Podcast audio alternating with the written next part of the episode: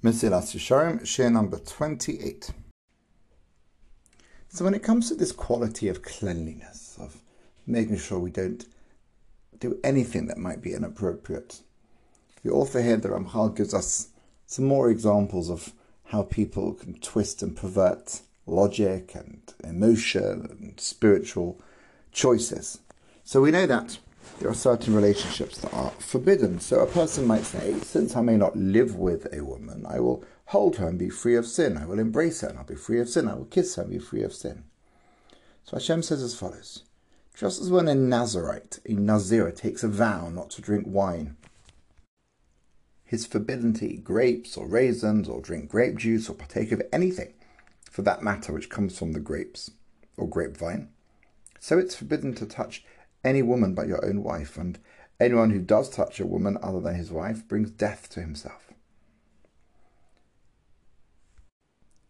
So here, here the logic.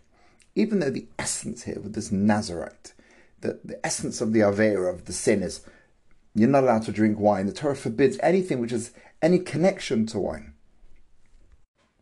And the idea is, through what it says concerning this Nazarite, the Torah is teaching the rabbis how to make a fence around the Torah by, by implementing the authority that the rabbis have to set up new rules, new guidelines in order to stop us stumbling on a Torah prohibition. Using the case of the Nazarite as the prototype, the Torah is instructing the rabbis to prescribe because of a basic prohibition anything that is similar to it. To reveal Hashem's will in the matter, the Torah did in relation to the mitzvah of Nazir what it wants the rabbis to do in every other case. And so all you have to do is apply the principle to the area of anything else you're talking about, and you can start the process to this quality of cleanliness.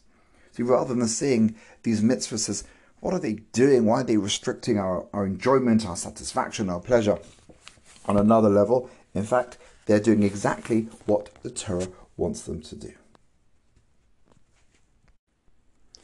And the Ramchal here gives us quite extensive, quite long descriptions of the various examples, different examples that he's trying to bring out here, of different barriers that the rabbis set up for us. So, for example, the verse in the book of Proverbs, chapter 11, 21 says, Hand to hand the evil will not be cleansed. Yad lo yinaker ra. So on that, the Gemara says, one who counts coins from his hand to a woman's hand in order to gaze at her will not be cleansed from the judgment of Gehenna. Why did the Jews of that generation require atonement? Because they fed their eyes on impurity. Says Rav Sheshet, why did the Psukim enumerate the outer garments together with the inner ones? To teach us that if one gazes at a woman's little finger, it's as if he gazed at her impurity, her sex organs and keep yourself from every evil thing. A man should not eye a beautiful woman, even if she is unmarried, and a married woman, even if she's not that attractive. And he goes through sight and speech and listening, all part, all different ways that a person could stumble on the Torah prohibition of having intimate relations with a person who's not meant to have. And these barrier laws are there to make sure that a person can acquire this quality of cleanliness. Having dealt with theft and forbidden sexual relations, our author now moves on to the third area which humans desire, and that, of course, as with Jewish, is food. I mean, it's quite possible that you don't feel like eating much today after Yom Tov is finished, but food is another one.